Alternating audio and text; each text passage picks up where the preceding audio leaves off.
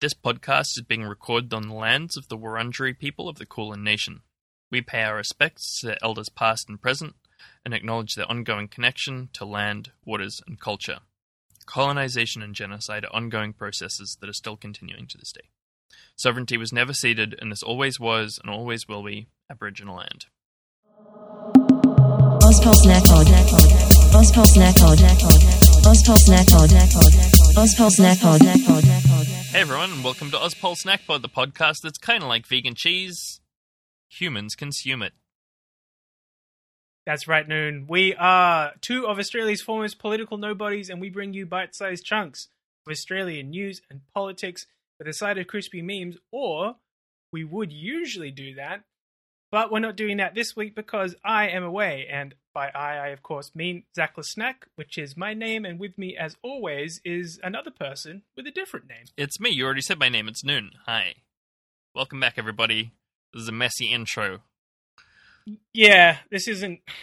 Look, it's not our best work, but it's okay. The rest of the episode should be okay. Um, so yeah, I'm away this week, so uh, we are playing you one of our bonus episodes. Um, I think this is the bonus episode from the month of May. Memory.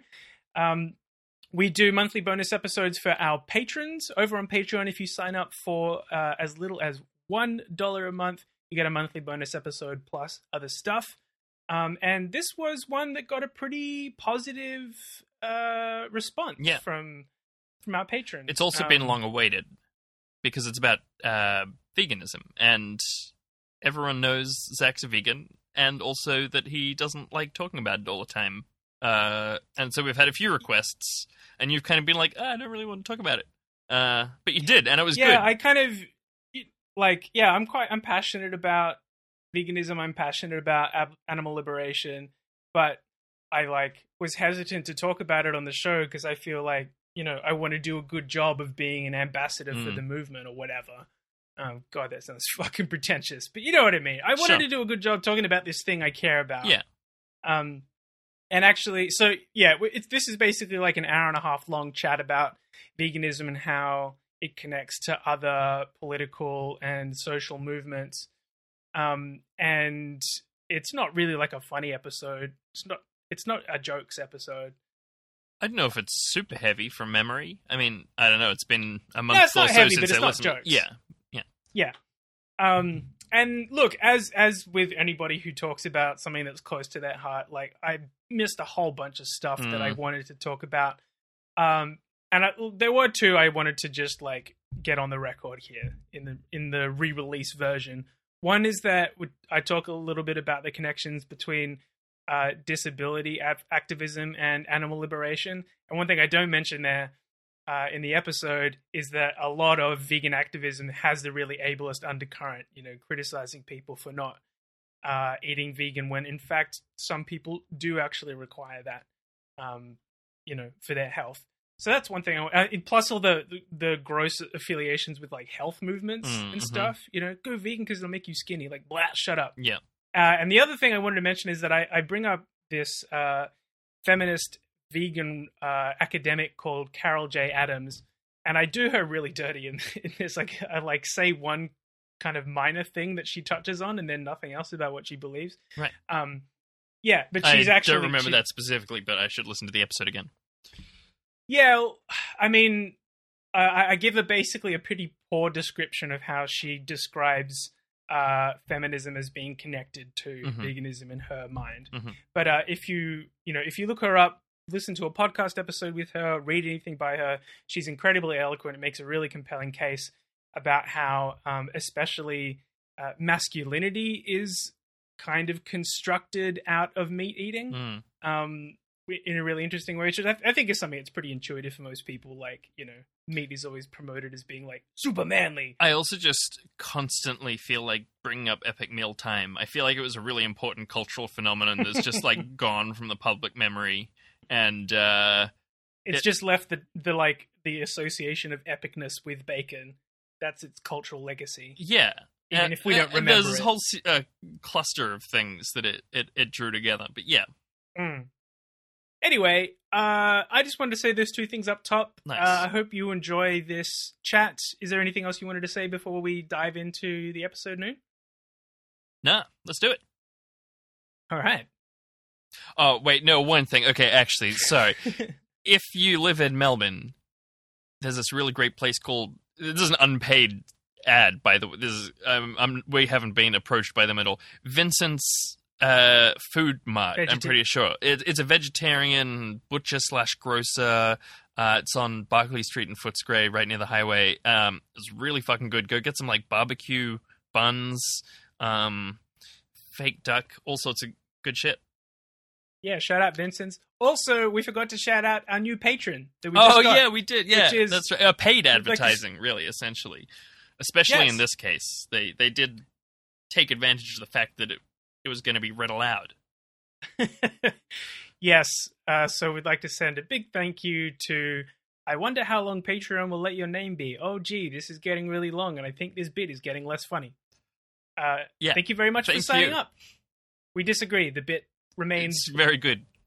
funny the whole way through. Yep.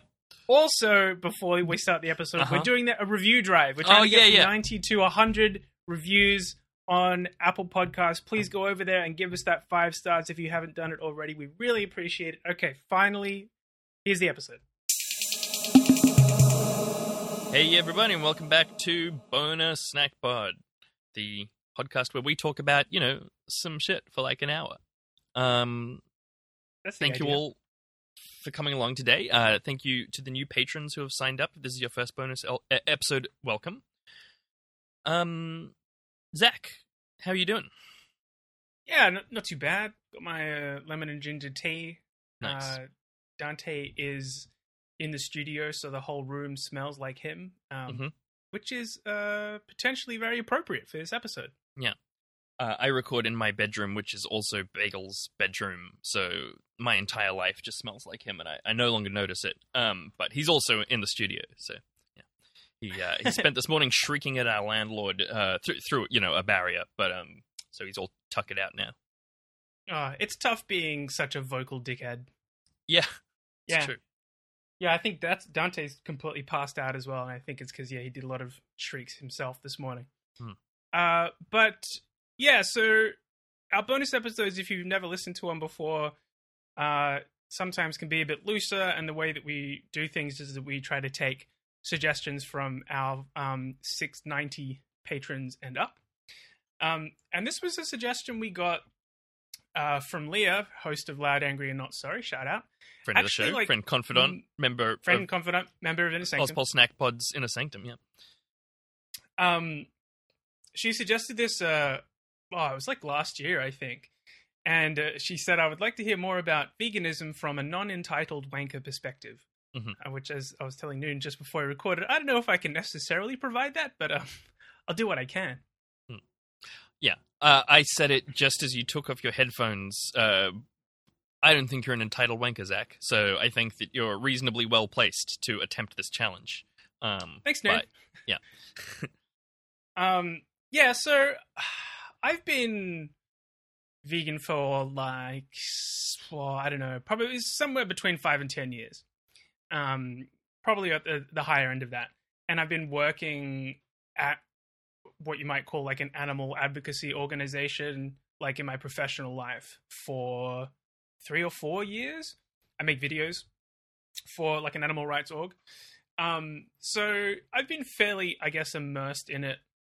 Um in like the mainstream style of animal rights advocacy um for a while now but also doing uh, like a fair amount of digging around in terms of more radical uh animal liberation thinking and discourse as well um but so and so for me giving a fuck about animals uh well-being is I consider it to be an integral part of my politics. Um, whereas I think that generally speaking, veganism is perceived as like a lifestyle or a diet, uh, uh, or uh, you know something like that, as opposed to a political position. Hmm. So Well, listeners may recall from our like episodes where we interviewed each other. You know, it's probably a year ago now. um, more that uh, well, I gave a number of origins of where my caring about politics came from because I kept remembering things and being like, oh, maybe it was this. Yeah. um, but uh, one important thing was that I was vegetarian from when I was about fourteen. Um, Yeah. and, until now, um, with you know many many slips, but like uh, you know, I've thought of myself as a vegetarian that whole time, and um, was vegan for yeah four years in the middle there somewhere. Hmm. Um, Did the vegetarianism originate with your Jewish youth group? Yeah, sort of. So, um, It it was like a vegan. It was a, a vegetarian. it, it was an kind of. environmentally oriented group. Right, right. That was like our thing. Everyone called us hippies, and like, yeah, um, and they were right too. Yes, and uh, yeah. So we were vegetarian officially for most of the time I was there. That was because it's easier to make things kosher if there's no meat involved. Mm. Um, and so Even would easier just- if there's no milk. Uh, no, you only need to get rid of one. But yeah, I mean, yes, uh, I realized that was a vegan joke. Yeah. Um, but uh, then at some point when I was like seventeen or something, I'd, I'd been there for you know a decade, and we changed it to being officially ideological vegetarian, and there was a huge uproar from the meat eaters. Um, but I've been vegetarian for some time by that point, and like. What would happen is I'd go to camp, wouldn't eat meat for a week, and then I'd come back home and be like, I don't want to eat meat for a while, and my parents would be like, "No worries," because my sister, nice who was older, had been vegetarian for ages, Right. presumably also because of uh, She'd already movement. blazed the trail. Exactly, got- yeah. Dad had already figured out privilege. how to cook halloumi, um, and yeah. uh, so Spoiler: it is not hard. uh, and other, you know, non animal things, things. but you know, yeah, yeah. Um, uh, and then you know, a week later, I'd be like, okay, I'm gonna eat meat again, and like, I'd always, I'd kind of meant to be vegetarian for a few years before, and then um, one time I just like came back and it stuck. Um, yeah, and that was like a really important part of my identity and my emerging politics. Yeah. Uh, well, that's how that was my introduction to vegetarianism, veganism. yeah, uh, was for me. Was yeah, exactly. So I I, I trace it directly back to you. Mm. Um, but as you say, uh, as time's gone on, I've kind of like maybe like become I don't know what you would call it more. The student has surpassed the master. Yeah. yeah, or that. Uh, like I'm definitely a fairly strict vegan these Yeah, days, yeah, and you are yeah. not.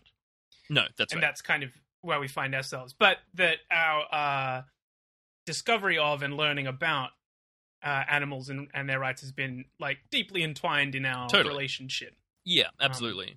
for a long time. I probably have told this story before, but um, uh, I, we were living together with another friend of ours, Lou, um, who has done a couple potlucks for us, and um, I had. Uh, you two were real like bacon bros. It was like the epic mealtime era. And yeah, actually, um, I just got a Facebook memory today of the time that we made candied whiskey bacon, yeah, and it was you know- disappointing as I recall. I didn't have any, but yeah, it wasn't amazing, but you could see the joy on our faces in those photos of just like, look at this ridiculous thing we've done totally. with bacon and whiskey. Yeah. um, yeah, it was very cute. But sorry, go on. I, I thought Lewis was an easier touch than you as far as the vegetarianism thing goes, and I'd kind of been working on him for a couple of years. And- Yeah. and one night, drunkenly out on Brunswick Street, uh, Brunswick Road. I haven't been out in a long time. Um, the uh, it would have uh, been Brunswick Street. Brunswick Street. Yeah, uh, he was like, um, you know. Fine, fine, I'll, I'll do it. I'll, I'll be vegetarian. Uh, very drunkenly, we went and got a celebratory falafel. Uh, and then, like three days later, I got up and uh, came into the kitchen, and you were making baked beans as you were wont to do. And uh, you turned around very gruffly and said, "Decided to become vegan," and turned back to your beans. And I was like, "Nice." uh, yeah, you, osmotically, you worked on me too. Um, and yeah, Lou's vegetarian to this day. Uh, Yeah. still eats cheese. Um, but yeah, look, I mean, and, and it's like natural, I guess, that our conversation has kind of gone towards uh, diet, right? This is how most people conceptualize caring about animals, thinking about animals, Mm, mhm. doing stuff for animals. It's almost always framed through what you eat, and, and that is absolutely for many people the main way that they relate to animals is Yeah. that they either eat them or don't, or they eat their uh you know their Products or secretions or they don't. Yeah. Yeah. Um but uh, I do think it kind of can narrow the scope of conversation around these issues because, Totally. for a number of reasons, and the kind of main one is that, uh, and I was searching for this term before when I was trying to say people often conceptualize veganism as a dietary thing, a lifestyle thing, or a consumerist thing. That was the word I couldn't find Sure. and and that's you know not just people who aren't vegan that is the way that veganism in the kind of mainstream like in its mainstream iteration is largely expressed as this excitement about new vegan products. You can Mm, go you mhm. can you, you can buy vegan magnums now um or you can buy the beyond burger or whatever. Um and so that's a very kind of obviously individualized approach to understanding this issue um, in terms of what are the personal choices that you make about it and i think that that's really important and i'm interested in Mm. digging into it Mm. but I often think that that is kind of the point at which most people's um how to how to how to express it like political or- engagement with the Yeah, concept of th- animals. exactly their, or- their or conceptual engagement with yeah. yeah kind of i think often will end at that point um but i'm personally i see many other various uh strong links to other political issues and other Mm. forms of political expression Mm, tied up in uh the way that we think about animals and it's kind of a through line of the podcast that I think it's true of both of us, but especially of me, I'm very interested in uh, hidden ideology. Um, I'm really interested in what kind of ideas are hidden in everyday language and concepts that we don't examine. mm, Um, and when you start to dig into the ideology of eating animals uh, and animal agriculture in general, and generally the the idea of there being a dividing line between humans and non-human animals, there is so much uh, unexamined ideological content there that I think a lot of people don't actually realize that Hmm. they are uh, replicating, or that they are, you know, they, they don't realize that they've been indoctrinated in in certain ways. mm, mm. Um, because, yeah, I mean, maybe that's not a bad place to start, I guess, in terms of breaking down some of the more uh, radical, I suppose, understandings of uh, human animal relationships, human non human, which that's a term I'll probably use a fair amount. Uh, It's fairly self explanatory, but like, the point is to remind people when speaking about this stuff that humans are animals too. Yeah. And that what might seem like a natural distinction Mm. between humans and non human animals is actually totally conceptual, totally confected, totally created by humans. And to track that, like the development of that idea, reveals a lot about the ideological underpinnings of creating a division between humans and other animal species. Mm, mhm. Um, and there are various terms that people use to describe this, which I feel some days fairly comfortable with and some days Sure, not. sure. I know that Speciesism. feeling. Yep. Yeah, speciesism is a common, is a fairly, is one that's kind of becoming. Uh, don't know, Known it's fairly in the general. yeah, it's fairly in lexicon. Yeah, vogue. yeah. Yep. Yeah, and I felt pretty uncomfortable with it for a while. Mm, Um, but thinking about it more, I think it's actually a very helpful term, and some of the reasons that I was hesitant, I suppose, to incorporate it in, into my language, I kind of examined further and decided that I didn't necessarily agree with. Just a note, listener, that it started raining uh, at both of our houses at the same time. So if you hear a bit of that on the track, that's why. Um, yeah, so I, I might get into this uh, a little bit later, but the idea, you know, the term speciesism obviously is kind of designed to remind you of racism mm, uh, mhm. and other, Yep. you know, forms of bigotry, Yep. basically, or injustice. Um, and a lot of people get very squeamish about the comparison between Yep. human suffering and non-human suffering. Yeah. Um, and I think it's interesting to dig into why that makes people uncomfortable. Can I Um, just say this yeah. is this is probably a very specific instance of it that might not be that helpful in illuminating the whole. But th- there's this really big argument that I seem to get into on the internet a lot. I mean, I get into a lot of arguments, so I guess that's unsurprising. But about whether insects or spiders feel pain. And Mm. people are always like, no, they have a different nervous system. Mammals feel pain, maybe birds feel pain or whatever, but insects, they have a different thing going on. It's not pain. Or like, whatever. And then you're like, Mm. okay, but when you injure it, it doesn't like it and it tries to make it stop. And it's really obvious that it's hurting. Yeah. And like, why would you expect, like, I, I, I don't know. I feel like pain is probably one of those things that gets built in very early on in the evolutionary life of a species. Um, and yeah, absolutely. I think the- you actually have touched on something very Hmm. illuminating, and this is about uh, it. It's kind of one of the fundamental conflicts in contemporary animal liberation or animal justice thinking, Mm, mhm. and that is on what basis do you care about animals? And for a long time, uh, it's been based on this kind of utilitarian philosophy Mhm, or mhm. ethic, which was developed in large part by an Australian philosopher called Peter Singer, who I'm Mhm. sure many people are familiar with his name and some of his work.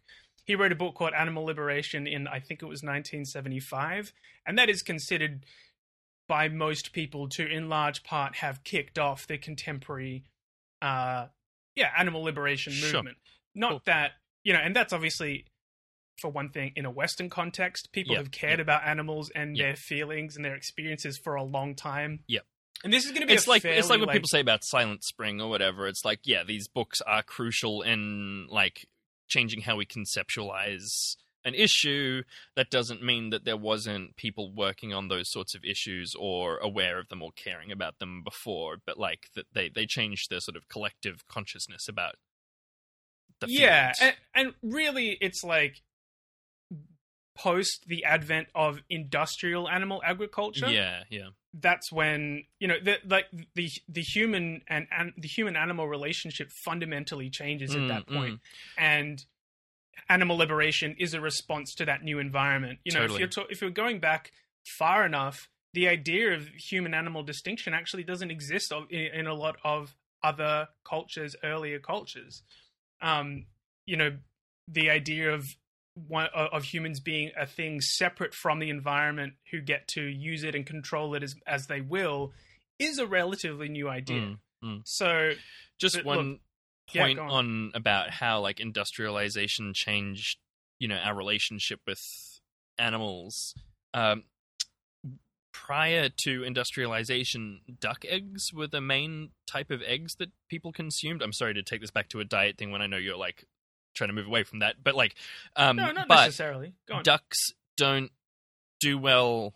I mean, nothing does well, but like they stop laying eggs when they're in close confinement. Um, and so there's a like hard limit on the number of ducks per square foot you can get uh, while still producing eggs. And so there was a huge advertising campaign to be like, chicken eggs, duck eggs are gross and Yeah. weird. Why would you eat them? Because Uh, chickens you will keep laying back- eggs under stress. Yeah. Yeah, uh, absolutely. If you trace back the origin of almost any super popular animal product, you'll find uh, a capitalist logic behind it.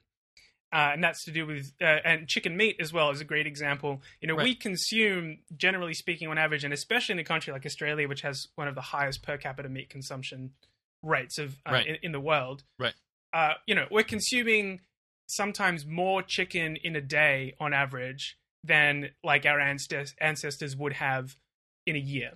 Wow. Like, if you're eating a lot of chicken in a day, but like, sure, sure, but some people do. You know, yeah, yeah. yeah, absolutely. You know, and it used to be this kind of, uh, uh even uh, as recently as like 70 years ago, it was a Mm. relatively, it was like a special occasions thing. Then comes the advent of industrialized animal agriculture and the capacity to produce much more uh you know animal product at a cheaper rate and suddenly consumption skyrockets so this Right. idea of you know oh there's this demand for these products. Well, actually, It's it's a, it's a demand. It's a it's a demand that's created. Yeah, Yeah, absolutely. yeah. Which is you know not to say that like humans haven't eaten animal protein and animal Mm. products. You know.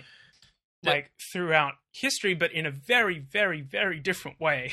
Yeah. What, Um, something a lot of Marxists talk about is the way that in modern society, basically the only way to perform an identity is through consumption.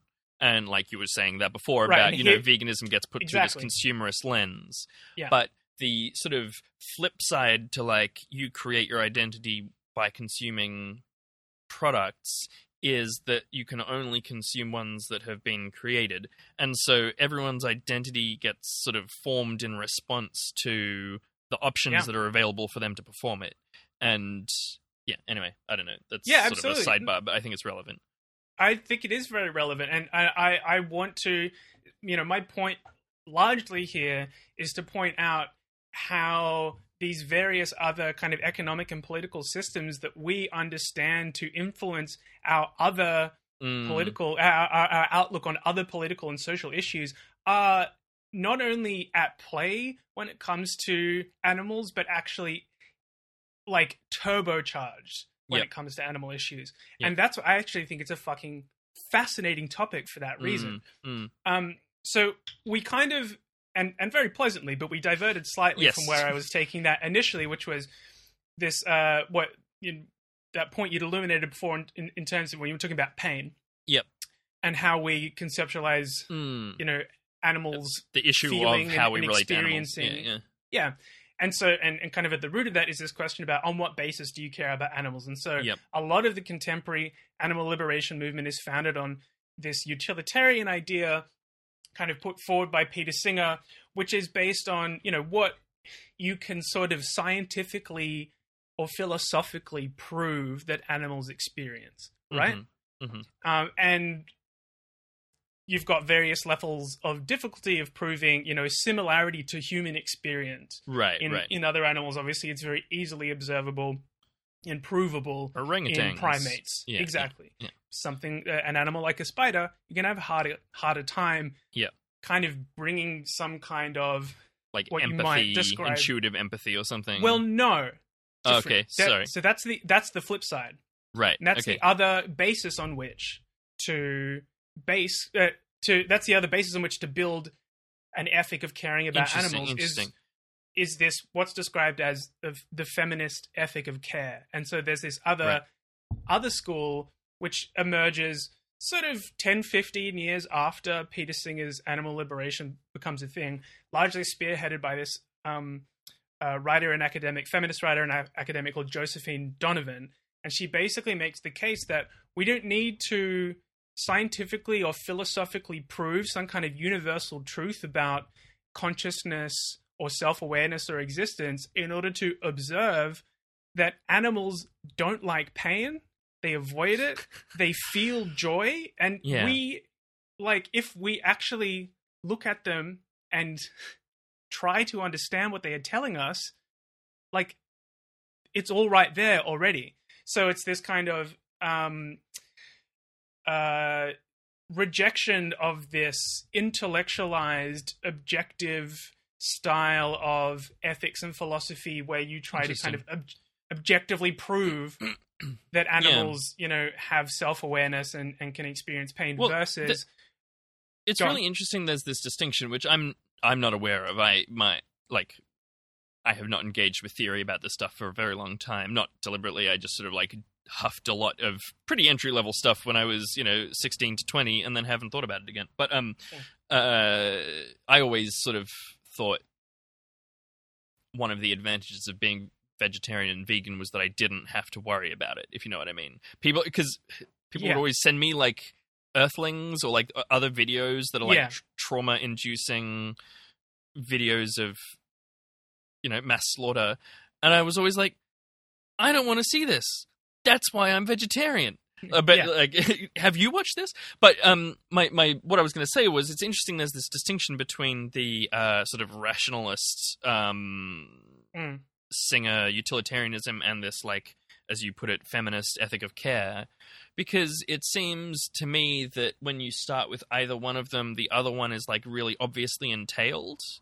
and it seems odd that there's a big gap between them. Because like, why Well, would it matter it- to prove that depends on- people feel pain? Like, we, when we see pain, They then we can rationalize it, and if we can rationalize it, we should empathize. Like, I don't know. I, I feel like Well, Yeah. the, it- ultimately, they take you in very different directions. sure, sure. And if you follow Peter Singer's line of thinking, that way lies some really ableist thinking as Yep. well. Yep. Because what you kind of end up doing is Mm. creating this like ranking system for like how much uh, a being or an individual can be aware of itself and what's going on Right. and how much you know how much their experiences matter right and so peter singer is somebody who has argued you know for the right for example and i guess a bit of a content warning here for some ableist uh comments um peter singer is someone who has argued like for the rights of ch- of parents to for to like kill a, a newborn child on the basis that the child has a severe disability Mhm. because his like utilitarian outlook is that that child will you know experience uh will never be able to experience the full gamut of human of uh human experience sure, sure. happiness I mean, I, I, I used to be a very committed utilitarian, um, and then I, when I went to uni, I like engaged with a lot more sophisticated critiques of it, and I think there are some really sophisticated critiques of it, but I think there are some really sophisticated models of it that can avoid them, and like I think the fact that Peter Singer is into murdering babies, uh, it, like I don't know, uh, that's a loaded way of putting that, obviously, but like, um, like that doesn't mean that uh, a, a careful utilitarian wouldn't have a more thoughtful thing on that. But I also think that, like any other formalized system of ethics, is inevitably going to have problems and contradictions and uh, omissions. But like, I think the the the more like, I don't know, if if I was writing an essay about the problem with the utilitarian view of um, uh, animal suffering or whatever, I the issue that I would talk about is a utility monster, which is someone who enjoys something so much that it outweighs other people's suffering. Mm. Um, and so then if there's someone who just fucking loves eating chicken, that might be like worth more than the suffering of the chickens or whatever. Um, yeah i think but I mean, yes. there's like many other problems with, with it as Mm. well as uh, like m- one of my main issues with it is the idea that there's this kind of universalizable uh, Right, right. approach to like how to value life and well, versus the feminist ethic of care which is about it's not a universal thing it's about looking at the individual experiences of each of these beings mm, and trying to uh, care for them and understand them Mm. on an individual level and it's it's a it's a different way of valuing life mm, um, which i think is ultimately just a much more useful for sure. uh, yeah, yeah, I definitely agree with that. That's uh, I think that was why I ultimately abandoned utilitarianism. Is it's basically like, well, we can imagine that maths would solve this ethical question, yeah but we can't do that Exactly. maths. So, eh. Um, yeah So yes, uh, having yeah, but also i mean i utilitarianism often in my experience and definitely in the case of like someone like singer i think is often bending over backwards to try and be as apolitical as possible Mm-mm. whereas a feminist ethic of care in, in Mm. feminist ethic in understanding animals politically situates your ethical perspective in a way that i that i have personally found super instructive Yeah. and has had a massive influence on the rest of my politics Mm. so uh, that's the other kind of thing that I want to. Well, in, th- this is kind of where I was heading in a broad sense Sure. of this conversation. Is that generally speaking, I think veganism uh, or animal liberation is kind of understood to be an apolitical thing. There are lots of people within the animal liberation movement who are otherwise extraordinarily conservative or shitty or whatever. Yeah, yeah, Nazis and, uh, you know just liberals. Absolutely. That's Yep. that's right. Yeah, the, the full gamut of of shitheads. Uh, Yep. You know, caring about animals does is not an indicator of anything else about your politics, unfortunately.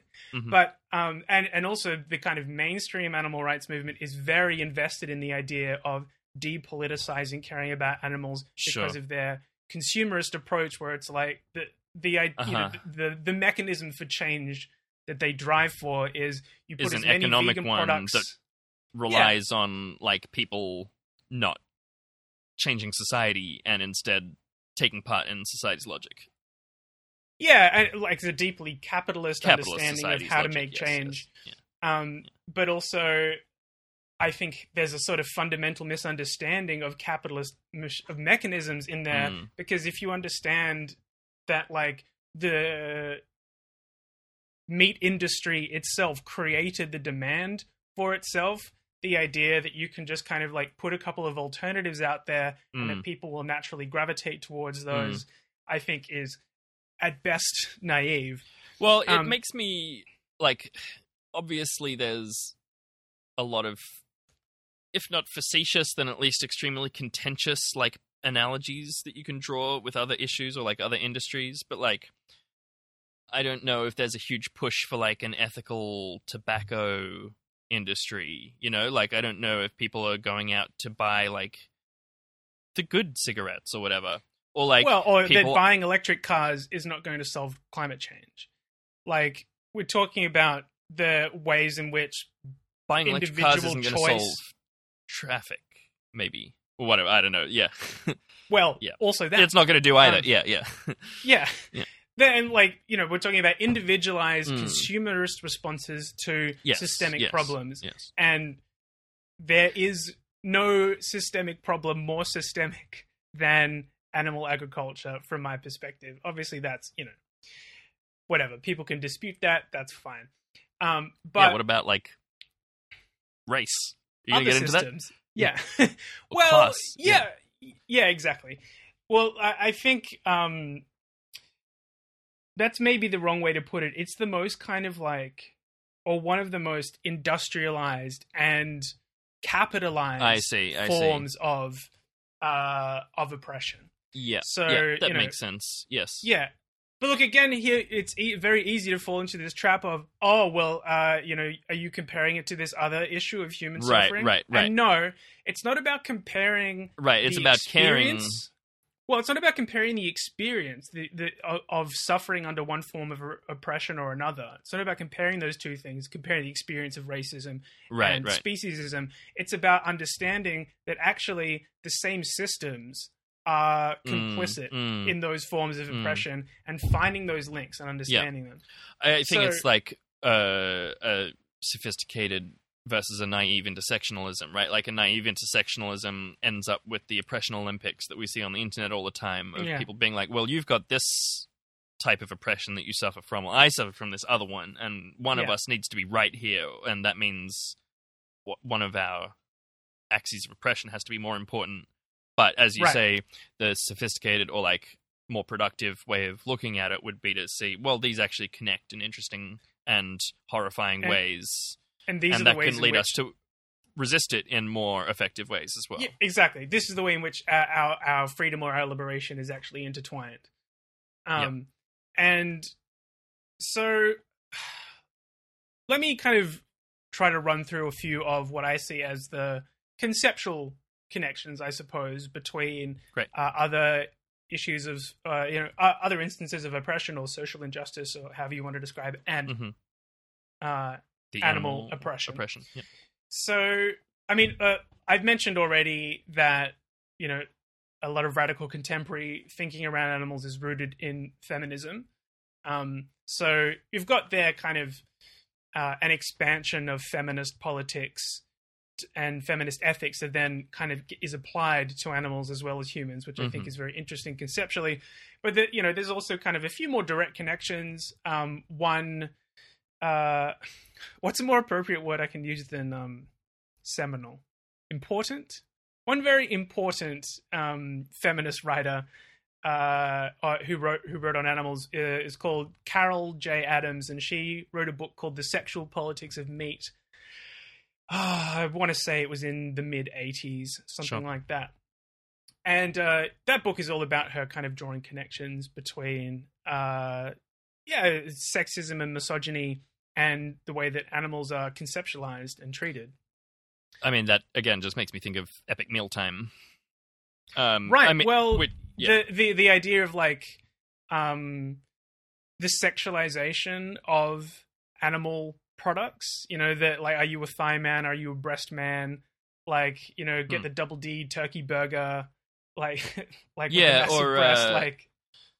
yeah, Or, Buffy's or, or getting slammed at the um, double meat palace. Yeah, yeah, or like the um, I guess that's just the, the the way that women are objectified is often using the the language of uh, animal products. You know, mm-hmm, he looked at me like a piece of meat. You know mm-hmm. That that sort of like that. There's a, a fairly direct rhetorical overlap. In, It's funny. I've noticed in the last couple of weeks you've used that phrase in our show like Which? multiple times. A piece of red meat, and I'm always like, Oh, uh, right. uh, not not having thought about this like uh, sexual politics of meat issue. Just about, I'm like, haha. Well, that's like, red meat is something slightly different, but yeah. Point nevertheless taken. Um, so uh, one of the other things that one of the other connections that I've talked about, uh, I talked about it when we last chatted about this in those interviews that you mentioned was Hmm.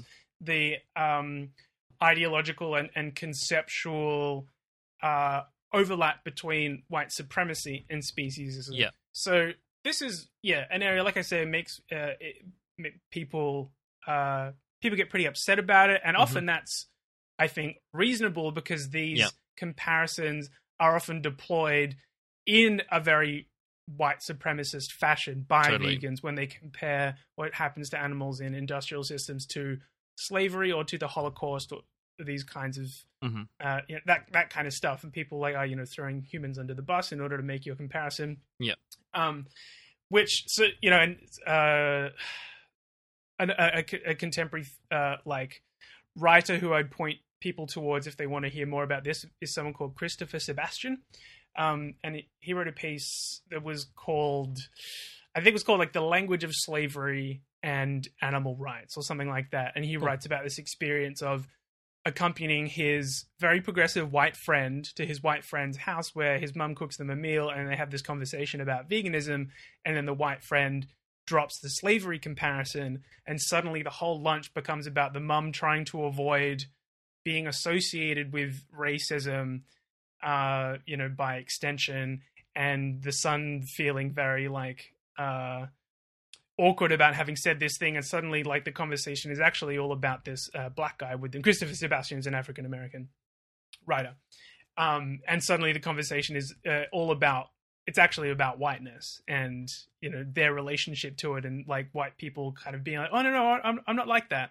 So that's like that's a, a very compelling Okay. um uh example of like how not to make those comparisons right. but there has been and Christopher Sebastian among others is one proponent of this uh, of this idea which initially I came across in the writing of uh, two African American sisters called Aph Ko and Syl Ko who wrote a book called Aphro-ism A P H R O I S M and I talked about this uh, like I said in that when, Yeah, when yeah. you interviewed me but uh, you know essentially they argue that speciesism is foundational to white supremacy. That the Mm, idea of there mm. being a distinction between human and non-human animals is really, really important to the to the conceptualization of white supremacy because basically what white supremacy does is it ranks humans on a scale from most human to least human with Mhm. white people at the top and the further away you get from white people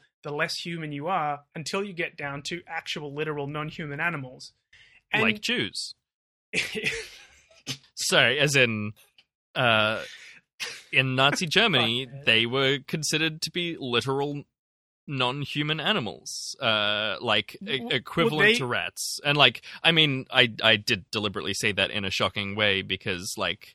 But that's exactly the point that you're making is that white supremacy just like just draws that line just a little bit higher than the exactly average non active white supremacist. yeah, And, you know, and you can uh, obviously, you know, that that functions uh, i- in chattel slavery. Of you know, course, that- yeah, that yeah. black people are kind of seen not as humans but as Yeah, yeah, property. yeah. Um, I decided to go with the uh, one that was about my family history, not about Yes. black people. But yes, Yes, Mm. but I mean, the, like I think you can. But see you're right, the same thing. Yeah, Yeah. and uh, as well as here, like the in, in, terms of the white supremacist uh, colonial state in Australia and the way that indigenous people were kind of well, treated we're as talked- fauna. Yeah, yeah, exactly. So it's like that. I I- think that that's a very compelling argument Mm. uh, in the sense that in order to really understand white supremacy and unpick it, that you actually have to understand speciesism as well. Yep. Right, and so I think that lays bare how you know when when we discuss these things, it's not that I want to compare the experience of being oppressed as uh, as a human by you know by racism, by homophobia, by any other Mhm. form of uh, structural oppression with the experience of being oppressed as an animal.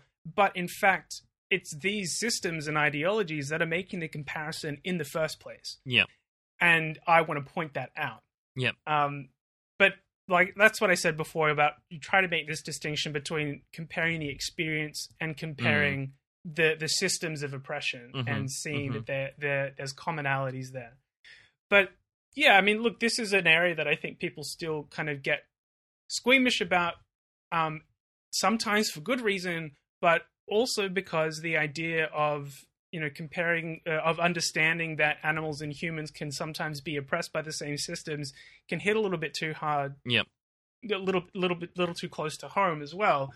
'Cause these are kind of it's kind of a difficult thing a difficult concept to absorb. Like if you if you decide and we didn't really get into this at the beginning I meant to sort of open with a spiel about this um but we sort of blew right past it. But the idea of like once you accept the idea that like animals experience is worth caring about that their Mhm. lives value that their pain and their joy and their love for each other is valuable like you're ba- you're letting in an absolutely incomprehensible amount of horror into the world when Yes, uh, in- you know into your perspective of the world when you do that I think that's really true. I think that is a big part of why people are resistant to it.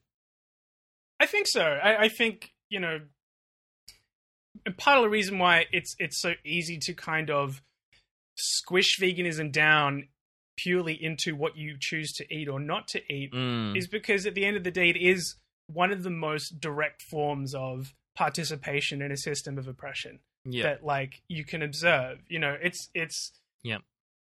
That that's just a very a very concrete action that you take every day, and like I say, it's definitely not the only way to engage with these ideas, but it is it's every day for people, and uh, it's like you know people have this real block. I think.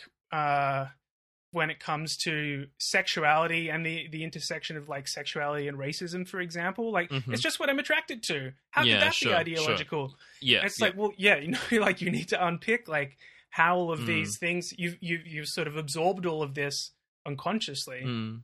Um, It reminds me of um, there's a bunch of people who I know like this who, when I start talking to them about communism or whatever, they're like, "Yeah, but look, um, you know, things in Australia were pretty shit, like working conditions wise or whatever, and now it's way better, and like, um, capitalism can improve things."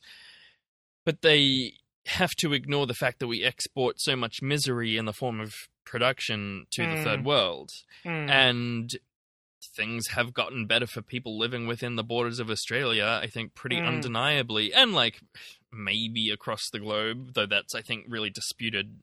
Um, but like Yeah. it's it's because if you acknowledge that buying some crappy plastic bullshit in Australia means someone is suffering from industrial poisoning and being underpaid in Sri Lanka, like Mm. suddenly everything that you do is fucking horrifying. Yes. Um, and no, and thi- this is a really. I, I'm really glad that you brought this up because I've got one other thing I want to talk about before Mhm. I get onto this, but this would have this is a really nice uh, segue into a, a conversation about uh, the politics of sight and where Sure. where oppression and suffering happens and how we are shielded from it. Um, because and this is what I'm saying when it comes to like this is a- a- in one sense a fairly abstract idea when it comes to global capitalism and Right, production of goods and that kind of thing. When it comes to animals, it's really fucking direct. It's like, like oh, I'm hidden- holding a part of its corpse. you- or- Right, but it, by the time it gets to you, it's totally sanitized, totally Yeah, clean, yeah. totally uh, disassociated with the animal that it once the, the, that they once were, uh, and it's all hidden in in slaughterhouses, and even within the slaughterhouses. Okay, I guess we're doing this section now. The even within the slaughterhouses, the killing itself is sequestered often. Slaughterhouses, especially large industrial slaughterhouses in America, where they're you know they're churning through thousands of animals an hour, often. In the case of chickens, it's like it, hundreds of animals an hour. In the case of say cows or pigs, the person who actually does the killing is often like they're designed so that that person is not witnessed by anyone else within the slaughterhouse. Right. It basically, uh, they're they're hidden from sight because the act of actually rendering this conscious living being from living to dead is a deeply psychologically harmful thing for a human Makes- to do. makes me think once. of fucking, um, you know, executioners wearing hoods. It- Yep. you- I mean, uh, yeah, you we could go very deep on, on on on just the imagery of this of this stuff. So, Um, sorry, I. Oh, I've I've kind of got a few different thoughts that I want to ask. One thing is just about this issue of intersection again. I just wanted to point out one that when you told me, I was like horrified but not surprised. Mm, Um, which is that people who work in slaughterhouses do domestic violence at a far higher rate than the average population, um, and also like suffer obviously like PTSD and a bunch of like they're, they're traumatized as well, but also yeah, but like there's this intersection between like a very like direct line between capitalism killing animals to spouses Human being misery. abused um Yeah, and, and it's like it's it's a literal one step from there to there um Yeah, absolutely. And like so, working in in gener- in in a general sense, working in a slaughterhouse, working in in animal agriculture, you know, the very the vast vast majority of jobs in animal agriculture are fucking horrible jobs. Not only are they extraordinarily dangerous, psychologically damaging, as you point out, mm, they are you know very very low paid and Mm. often occupied by people with uh sort of with, with like ambiguous citizenship status for example right. that's really true in the Oof. US but it's also very true here when you know a lot of this push to get workers into regional centers Mm. a lot of that is is to try and get workers or a large part of that is to try and get immigrant workers into slaughterhouses because it's jobs that people nobody wants to do. They're horrible Yeah. work. Yeah. But if you know if you're in a position where you ha- you like you you can't say no to a job you're put in this place and you know the rate at which people suffer workplace injuries horrific fucking workplace Mm, injuries in mm, those of environments. Course, yeah I mean, so aside from anything else, if you want the most direct connection Sure, to sure. Marxist politics, it's a fucking workers' rights issue, yeah a massive workers' rights Yeah. issue. But it's a very, very closed industry. They and you know we all have this very kind of idealized view about how animals are raised, the conditions Yep. that they live yeah in. yeah yeah, that's right there's the like way oh that there's a cow killed. standing in the grass and then Right. something something now i have a hamburger um I Yep. think, yeah, I, the average person has no fucking idea what a farmed animal's life is like. And And that's exactly why bring- those videos are so sort of uh, why they're used so much those uh, Yeah. like upsetting ones of Yeah. footage of slaughter uh, because it introduces sight and I know um, there are constant legal battles going on with like you know former workers or activists or whatever who are trying to get footage of work sites yeah, Hmm. they're called ag gag laws, ag gag um, sure. where basically Right. it's made it, it, it- it's they turn it into a crime to go and film undercover footage at um at a slaughterhouse or or or an animal farm because they, they like they're terrified of the reality of the situation that these animals grow up in becoming publicly known.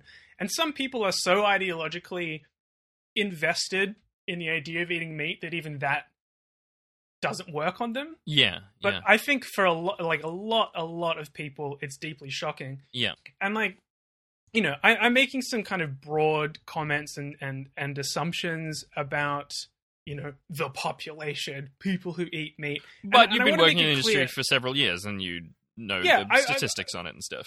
I've got a pretty good sense of, of of this in a general way, especially you know in Australia, I think. But uh, m- oh, I just wanted to say that I like you know don't mean for this to sound uh, judgmental or accusatory. Mm, mm. Um, I think that the systems that deliberately obscure this reality from people are deeply, deeply powerful at a material and a conceptual level. So, Mm. you know, well, yeah. I mean, when sorry, go on. when people don't share my perspective on it, uh, I, I, you know, I'm not like, oh, it makes you a bad person or you're ethically abhorrent for Totally. eating animals. I just think that uh, for a lot of people, it's it's fairly unexamined Mm. um, Yeah. at a at a at a literal level, but also you know at a level at an ethical level.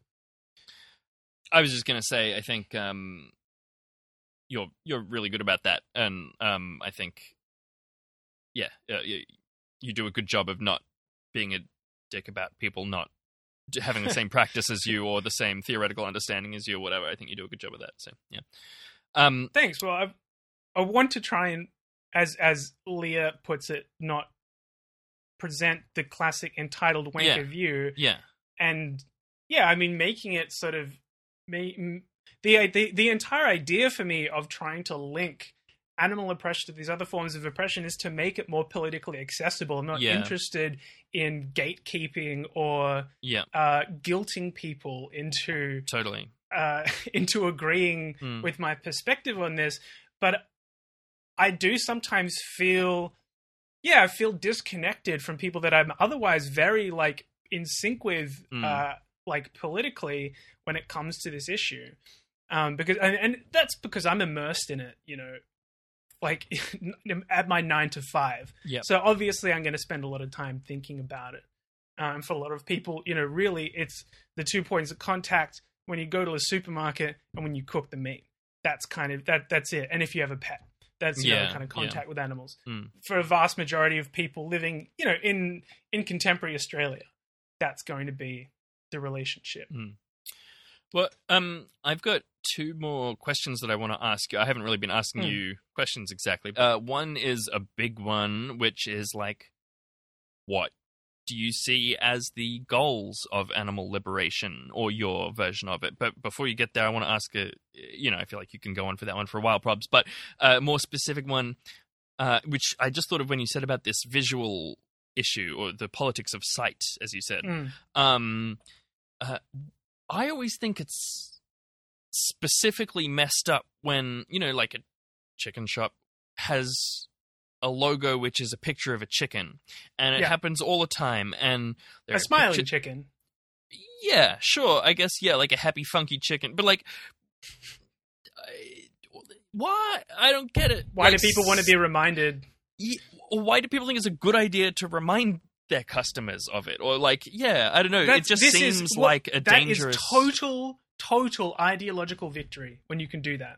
right That is an absolute like just the the indoctrination is so thing? complete Yeah. and so perfect. You don't even have to be concerned about reminding people of the reality because they are so completely unaware of it or so completely unwilling Mm. to look it in the Mm. face. Mm. And that's why I think it's fascinating. I think it's one of the most comprehensive ideological victories of capitalism in many ways is to completely they they completely get to set the terms of discussion about animal issues and the fact that we talk you know that we talk about it in this sort of consumerist way the fact that we talk about um you know animals as units of production as uh you know basically cogs in Mm. the industrial uh, animal agriculture machine is is is proof of that as well. It's like the ideological ground that we're even fighting on has already been predetermined by the Mm. fact that it's been like that animals have been so completely co-opted by capitalism. And I'll give you a number to back that up as well. That of all the the mass of mammals on earth 5% are wild animals 30ish percent are humans and the rest are farmed animals like 65% of all mammals on earth wow. are farmed animals. Like Mm. that these these numbers are just like how do how do you argue you know like how do you even begin to fucking undo that? You know Mm. what I mean? Mm. This is like thi- thi- this Mm. victory has been won for decades. Like it's the it, it's kind of over. You know, and so I don't know if if that if you had something else before jumping into No, the go for bigger Yeah, yeah. question. But yeah, look, it's really hard to know. I don't know. Um, I mean, look, it, the idea of animal agriculture generally, but specifically industrialized animal agriculture, by which I mean, you know, not just factory farming, but like large scale farming, uh, outdoor animal farming as well, of, for example, beef. Um, but, uh, you know, industrial animal agriculture in a capitalist context is totally incompatible with the idea of animal liberation. They just, they simply can't exist. So, those, I mean, that's really, again, to sort of have this discussion on those grounds is sort of ceding uh, the territory Mm, to mm. capitalism, I think, to a certain extent. But also, when you look at the numbers, like the vast, vast, vast majority of animals, especially on land, uh, you know, are are farmed. Yeah. So those those are the like that's kind of the main. You know, if you borrow a little bit of utilitarianism from Peter Singer here, that it's like that's where the vast majority of animal suffering is happening. Yep. So that's the site at which resistance needs to be mounted.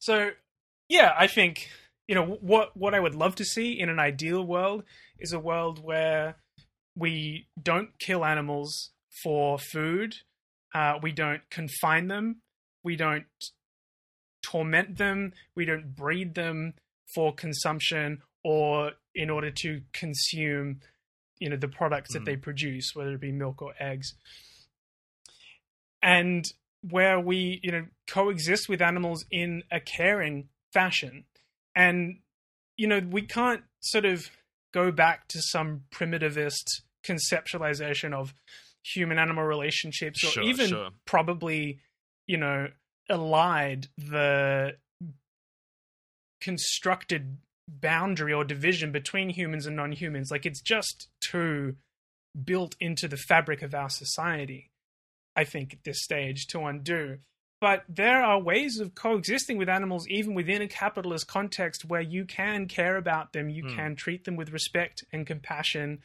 and you know value their experience and emotions it happens you know all over the world in animal sanctuaries where animals who've been rescued from factory farming Mm. systems or who were left for dead by farming systems are given a new home where they are allowed to freely express their natural behaviors and you know live something much closer to the life that they would naturally Hmm. if not you know you can't uh, unfortunately in this like super urbanized Right, right. like you know very different we, we live in obviously in a very different uh you know environment like most of the animals that are here aren't don't naturally occur on Mm. this land as Mm. well Mm.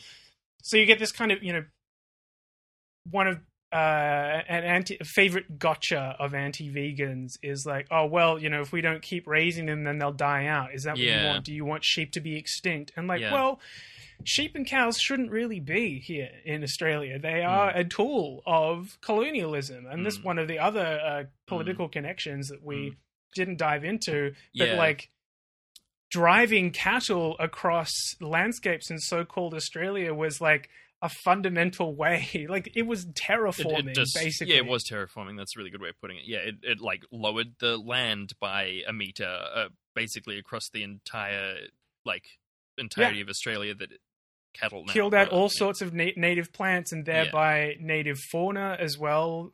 Yeah. Uh, so cut off know, that- existing like systems of production and yes. distribution and so on. Yeah.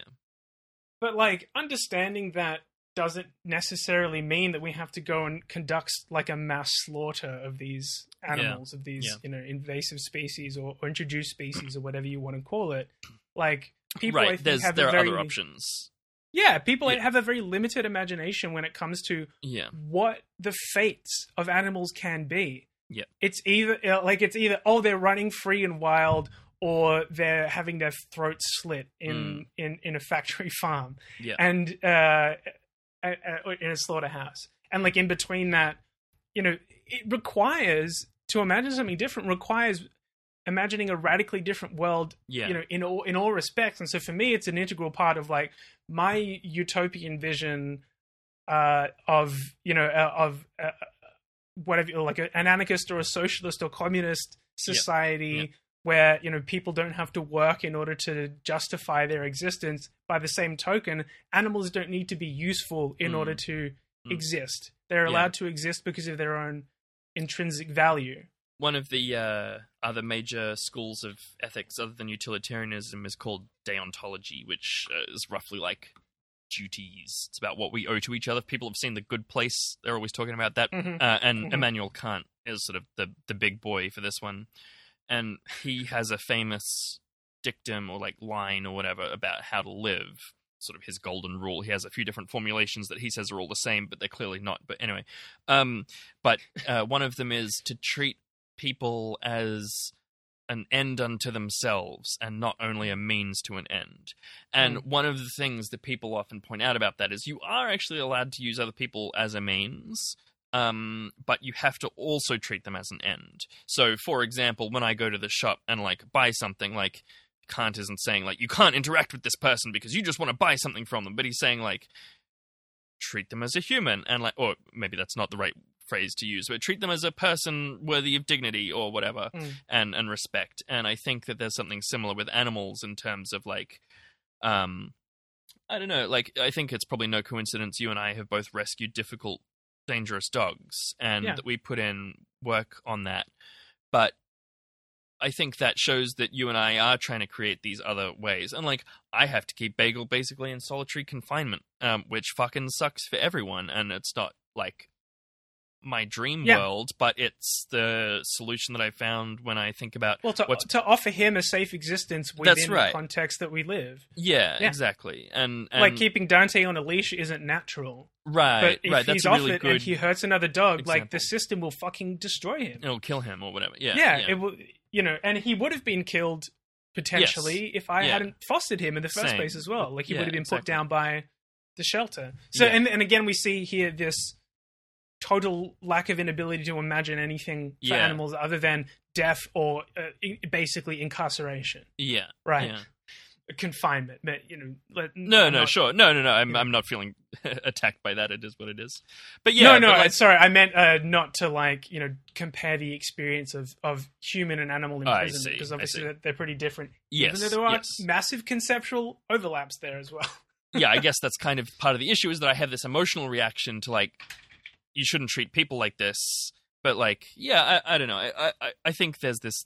I, I just wanted to kind of expand on that thing that you said about imagining other options, and like, it's kind of a bit self-aggrandizing to be like, oh yes, having a pet. But like, I you said that before that like most people's contact with animals are at the supermarket, at the stove, and if they have a pet, and Yeah. um that's a crucial a crucial part of our relationships with animals. But uh, anyway, yeah, Yeah, um, we could do a whole other episode on the differences, quote unquote, differences between pet animals and industrial animals. But um, yeah. I think a lot of people can draw those connections. Yeah. And look, yeah, no, I, absolutely. I'm glad that you expanded on that. Um, there's uh, a couple of other points that I kind of wanted to touch on before we wrap up the episode. Um, I haven't gone into very much detail here about what you might describe as like the rational reasons that animal agriculture needs to end. But I, I Mm. did talk about worker exploitation. Mm. You know, we haven't re- really talked about environmental racism, Mm, where mhm. um, eh, eh, which is especially a problem in the states where factory farms are placed, you know, in black and brown communities basically, and just poison everybody in their radius because they, you know, uh, just imagine the amount of shit produced by, Mm. you know, five thousand Thousands of pigs cows, or whatever, you know, Yeah. and what that does to the local environment. Yeah. Attendant to that is the concept of um, environment uh, of uh, uh, of like of food justice. The Yep. fact that uh, in poorer communities, it's much easier to get you know a hamburger that's really unhealthy for you than it is to get a fresh vegetable, for example.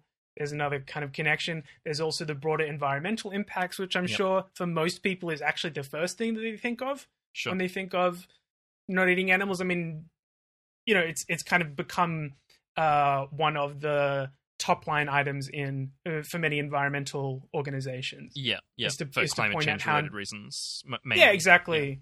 Um, not just kind of like the direct methane release from uh, cows, which is Yeah. a huge, actually, and surprisingly Wildly an large, enormous yeah. driver But land of clearing and land clearing is the big one. Yeah. Yeah. Which is often, you know, people. this is another anti-vegan gotcha that people like to use when I think we've probably just discussed it on the show before. There's like But oh, people like, oh, bugs. they- Well, no, it's everyone's like, uh, oh, it's, there's so much land clearing in order to grow soy. Uh, so Ugh. tofu's actually bad for the environment. It's like that's Ugh. that land is being cleared and that soy is being grown as animal feed. yes, Like at the very kind of basic, you know, people don't know about at the trophic cascades. Ex- exactly the amount of uh like land area water usage etc that goes into producing you know a kilogram of animal protein versus all of the plant protein that was required to like make that as opposed to just giving that kilo of plant plant protein Yeah, to humans directly for example. It's it's it's ten percent basically at each level of the ecosystem. So, um, ten percent of grass turns into cow, and then ten percent of cow turns into human, or something along those lines. Or like the, the ca- sorry, like you only get ten percent of the calories at each level. Y- Um, yeah so- yeah. Yeah no it's a so- massive When you grow soy to then feed a cow to then feed a human, it's something like one percent or or ten Yeah. percent. I don't know. My maths is terrible. I don't and want to also try doing you, numbers. but... you've burned down a part of the fucking Amazon, Amazon, in order to grow that soy in the Oh man, place. I, th- this is just a completely anecdotal thing. Someone on Facebook was like, "I I live in the Amazon and it is gone." yeah Yeah, yeah well Yeah. The, the and like you know we briefly touched on the idea of animal agriculture being uh, a tool of colonialism and Mm. it's that's still happening in uh like you know indigenous populations are still being dispossessed by the animal agriculture industry yeah, in especially uh, in in South America, but all over the world, um, in order to make room for either the animals themselves or the feed required to grow them. The absolutely insane amount of feed Yeah. required to grow them. Yeah. Um, so look, that's me blowing over a couple of the like. Here are some practical reasons why animal agriculture is yeah. very very bad. Um, but the other But those are all that we- just utilitarian reasons that affect humans, right? Like, and and your Exactly, point which is why I don't rely- been- it's- I don't- exactly. Yeah. yeah, that's why I don't like to rely on them. Yeah. Uh, they're all true, Yes. and they're all very good. Uh, uh, important you know, and by Yeah, and themselves str- enough to fucking get rid of this industry. right. But at the end of the day, you know, even from just a political perspective, from my, you know, in my opinion, like wanting justice and freedom for oppressed and confined individuals should be enough. Yes. You know, yes. Even before you go down to the like very base level of like, I think animals' experience is valuable and worth considering. Um, but uh, there was one other thing, point that uh, we we kind of glossed over before when I was talking about the um, sort of conceptual political comparisons that I see between various other issues. Um, and not not just that I see, but that have been um, described. Yeah. Um, other issues. And one I didn't touch on is is the crossover between uh, disability and animal liberation. And so this is another area where it's like the, you, you want to be really really careful in the way that you talk about this Mhm. stuff because. Mhm. Um, as as I described, you know, the, the same logic of white supremacy that animalizes s- certain people, that animalization uh, and dehumanization Mm. equally, you know, or you you know, is also uh, inflicted upon disabled people as well. yeah, well, it's eugenics, and right. uh, the, yeah, the same logic leads to that same tiering that we talked about before. Yeah. Yeah, and so I, I really only know of one writer who, or I've only personally read one writer who's kind of uh, talked about these connections. Um, her name is Sunaura Taylor. She's uh, yeah, disability advocate and and an artist, and she she wrote a book called Beasts of Burden, which I think the subtitle is like disability and animal liberation or something like that. Um, and she makes a number of really interesting points. One that she makes is that the way, I, I, again, and this is kind of um, maybe like a, a, theoretical sibling to the understanding of uh, white supremacy as rooted in anim- in um, mm-hmm. in speciesism, but that the way that we value animals tends to be for their kind of recognizably able-bodied human-esque traits, right? She um, uses uh, the, an example of a story about uh, a collection of uh, chimps who were being used for experiments in an American university. I think it was in like the 70s or 80s. Sure. And these chimps were taught sign language. Mm-hmm. And so were able to communicate, you know, using language with humans. Uh, and then once uh, there was this kind of campaign to get them released, um, because like, hey, they, they, like we can understand what these beings are telling us like they shouldn't be locked up in cages all day. And so a number of these chimps were released, but there of that cohort of chimps that were experimented on, some weren't released, and one of them was uh, this chimp whose name escapes me, but who could also sign, but basically was just uh, I don't know if they were shy or uh, or, or what, but they didn't actually like uh, they didn't make it as obvious as the other chimps that they could sign, right. and so they weren't released because they weren't considered kind of human, human enough, enough, by right. this campaign. Mm-hmm. So Sunaura Taylor uses that to illustrate the way that you know the amount of uh, consideration and care that is given to animals is actually kind of rooted in certain uh, uh, ableist conceptualizations of what like makes what a somebody normal human is or something or like whatever. Right, right. Mm. Um, she also kind of has brings up some very complicated questions which she doesn't really answer, but um, I think are really interesting to bring up and, and, and are definitely food for thought. And it's about the way, and it, this kind of goes back to, um, you know, the the sort of ableist endpoint of some of Peter Singer's thinking as mm-hmm. well in terms of what makes a valuable life, what makes a life worth living. And one of the things that uh, animal advocates uh, love to talk about is how industrial animal agriculture systems breed animals that whose lives consist purely of pain. That we have so kind of completely perverted mm. um, their evolution that they're they uh they're, they're, like for example chickens can't hold their own weight because their their yep, breasts yep. are so uh, are bred to be so large you know to to to have more meat or they and they suffer from osteoporosis because they don't get enough uh, egg laying hens don't get enough calcium because they're yep. constantly producing eggs calcium is required for the um their shells uh the, the egg shells uh, these kinds of things or that uh, you know that animals are bred to have lifespans that are like 5% of what they would mm, naturally mm. experience, you know. So these animals are like they're literally designed to die at 6 weeks old. Their hearts give out because their bodies are too large to be supported by their vital organs. Yeah.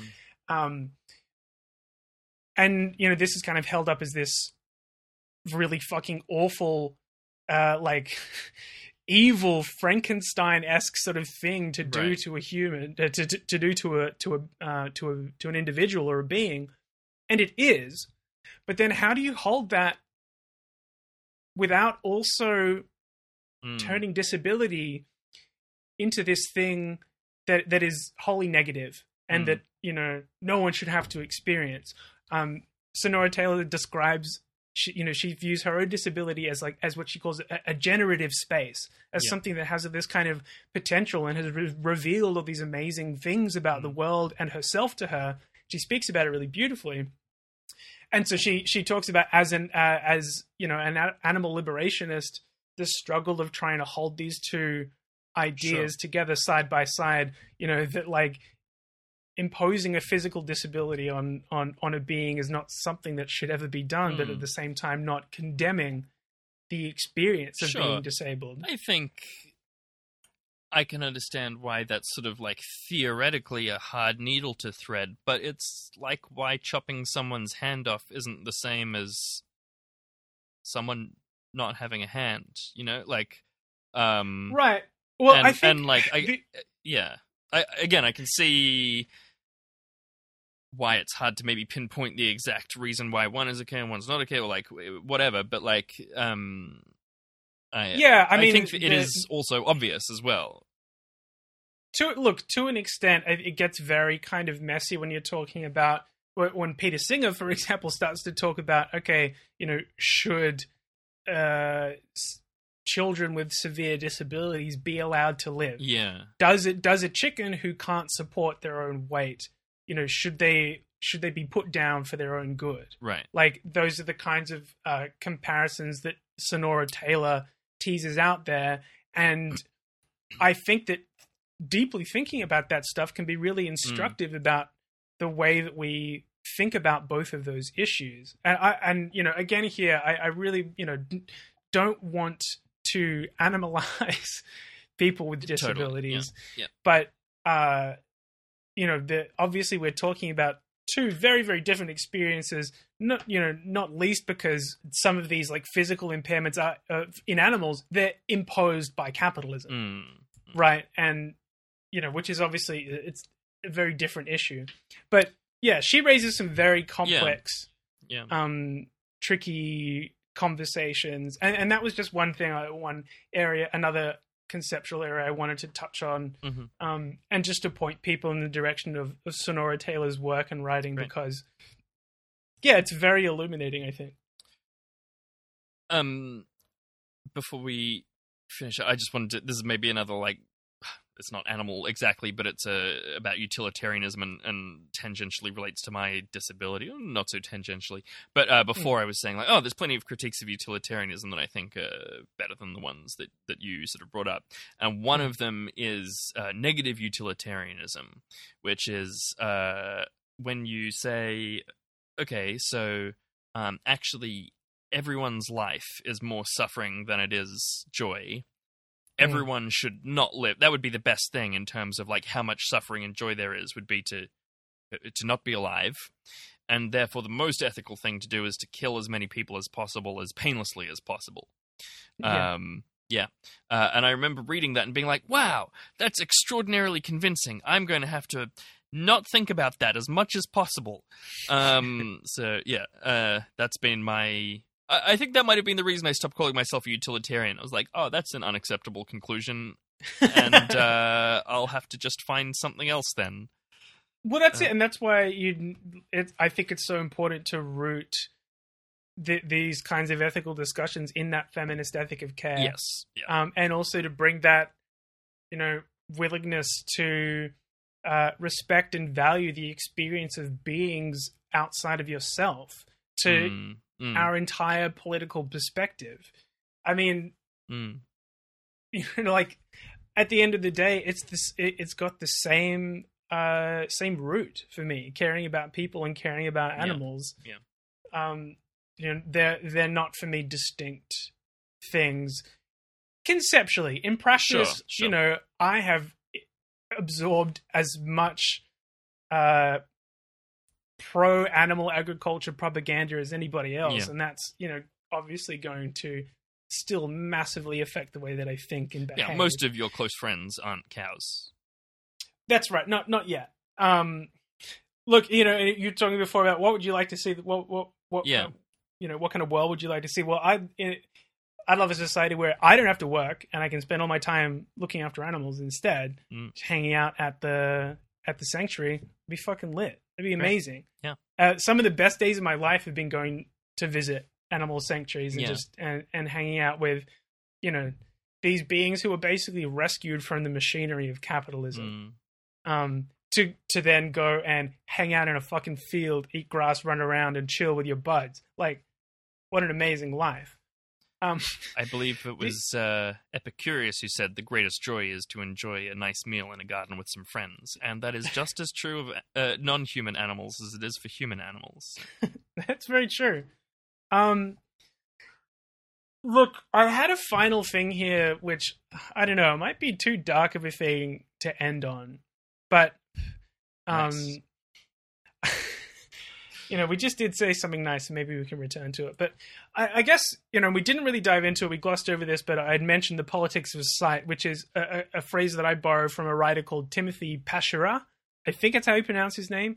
P A C H I R A T. He wrote a book called Every 12 Seconds, which is how often an animal is slaughtered in America. Um, fucked. He went under, undercover in a in a slaughterhouse and wrote about that experience, and he talks about the politics of sight. Um, I, in my job, I make videos as I as I mentioned for an Mm. animal rights organization. I've been exposed to dozens, if not hundreds, Mm. likely of hours of uh, fo- footage. It's definitely in the hundreds now. I'm thinking about it. Spent a long, long, long time watching footage of industrial animal farming practices, of what um, industrialized animal slaughter in particular looks like, and I haven't quite like firmed up this idea hmm or description in my head, but I wanted to try and describe the sort of experience a little bit for people because I don't think that you know everybody necessarily needs to expose themselves to Mm. this horror um but I personally have found it extremely instructive in understanding capitalism because it's like when I talk about it's the most like capitalized or industrialized form of sys- systemic oppression. What I mean is that it's it's very fucking literal that these lives and uh, and the bodies of these animals are literally commodities. yeah, they Mhm. they are murdered and their bodies are torn up and reconstituted Mm. into profit. And there's something kind of so raw and pure about the capitalist that about that function of uh, in, in of capitalism to me that I think I don't know as an image I find really helpful. I think even though it's fucking horrifying, it's kind of this is what capitalism would do to it's and what it does to anybody that it can get away with doing it to. Mm. And the reason that they've been able to mechanize at an absolutely incomprehensible scale the killing of individual beings is because of the uh, how effective the ideological distinction between humans and non-human animals has been Mm. by interrogating the validity of that distinction by asking ourselves whether or not we value the experiences and the lives of these animals uh, then you know we start to unpick the ideological cover that this industry operates under and for me that's a fundamentally anti-capitalist Mm. thought and uh, and in a very important anti anti-capitalist act i think Hmm. because basically the to to me in my mind the animal industrial animal agriculture is the kind of bleeding edge of capitalist production in many ways Hmm. like you know there are people out there right now working on ways to design machines to kill thousands of animals more efficiently Mm. like mechanized fucking death like uh, turning bodies into profit i just don't know how much more of a literal embodiment of capitalism you could possibly ask for and so anyway as i said it's a kind of abstract i haven't really firmed Sure. it up yet Mm. maybe it'll get turned into a fucking poem or something at some Yeah, point great. um but like I, I i guess i just wanted to like to just try and express a little bit of how i feel that uh, opposing industrial animal agriculture is a really important site of anti-capitalist resistance um, for you know humans and obviously for the animals within Mm. those systems. You know, haven't even haven't even started to talk about animal resistance. Mm. But you know, again, if you if we if, we, if we've got this sort of foundation of the feminist ethic of care in the sense of looking at animals and and and trying to understand what they are telling us, the animals in these systems buck and struggle and run and free each other. Mm. Goats from have escaped from slaughterhouses and come back to unlock the gate wow, to let other animals out wow. you know like and these animals they resist their they resist being made being pu- made to be they resist their death up until Mm. the last second Mm. they fucking fight you know there's no one can look at that and and say oh there's no internal life in this individual you know and you also can't look at them and say there's no resistance yeah, like yeah. they absolutely do resist so you know we as i said you know we kind of that's not something that we that we've had time to go into in depth but like that's an important part of to remember in this whole conversation as well Hmm. is that the animals are also resisting Wow, there's been a whole lot, Zach. I think we we've covered a lot of ground there, both personal and theoretical, and uh, you know, statistical or whatever. Like, you know, I think there's a bunch of different angles there, and um, uh, hopefully, yeah, our listeners have got something out of it. I know I have. I've definitely had a few thoughts during this conversation that I haven't had before, and um, I'll I'll that's the idea take them away and make some memes about them, I guess. Um, but yeah, thank you, thank you so much, and um, yeah, uh, No, thanks for indulging me thanks for the suggestion leah um i hope that this somewhat uh answers the prompt of how to speak about veganism in a non uh entitled was it- what was way. it? Non entitled uh wanky way Ah. yeah um i don't know i mean there's so much here that that that we didn't touch on as yeah, well of course, yeah. um and like you know to to acknowledge for example the you know the, the very like white christian ethical framework that you know animal saviorism Yeah. takes you Yeah, know, is yeah. based on We haven't talked about Hindu animal ethics Right. or, Or Buddhist animal or, ethics you know, yeah, yeah. You know so again there's like you know the, as i said this is yeah, really from a very kind of white western perspective that we're bringing this and and and mostly in in regards to animal agriculture as opposed to generally speaking how we you know, relate to animals. So. yeah which Yeah. is like you know you obviously it's a massively multifaceted thing anyway i hope we've touched on a few interesting things and genuinely like i mean this if you're listening to this and you're interested in anything that we've touched on uh, i mentioned the names of a few writers who've really influenced the way that i've thought about this. I'd be more more than happy i'd be overjoyed to pass on resources and to recommend books and, and articles and that kind of thing. So please do reach out if you um if you, even if you just want to chat about it. Like uh, uh, having this conversation i'm realizing there's a lot that i want to say about this so. Mhm. Please get in Um, touch. anyway. She loves it. yeah Mm. yeah well is, is that going to do us noon Yeah, I reckon. Um, well thank you very much everyone for tuning in I We hope won't shill our Patreon because you guys are already here. you're already here yeah um yeah let us know what you thought of the episode i'd be interested to know this kind of wasn't really a funny one i didn't Yeah. think there are any jokes in here oh yeah i was going to open with the joke i forgot Oh yeah, Um, how can you tell if someone's a vegan? Don't Uh, worry, they'll tell you. a meat eater will identify them and harass them very loudly for the rest of the evening. yeah, take your pick. Yeah. Pick your punchline. Go, uh, Um, go look alright, at cool. Vegan Sidekick as well. Oh, I, I actually don't know it. Yeah, you do. We uh, Oh, is that the one? It's it's got all the reasons for. it's cartoons, but uh, it's on Facebook. It's just like drawings, but all of them are like, not all of them, but uh, I'd say a good eighty percent of them have a really good structure of like a meat eater says something, and then they say something that immediately contradicts themselves, or like, yeah, uh, Yeah. I, I don't know, yeah, it's um. it- It's definitely along the entitled wanky end of the spectrum from where we've Okay. been trying to be, but it's it's you know still good shit. Nice one. Well, thanks very much for tuning in, everybody. Uh, and thank you so much for supporting the show. And we will catch you next week for our 100th episode, or technically later It's this week this for week. our 100th episode. Yeah. Keep us right. in the free world. Crunch, crunch.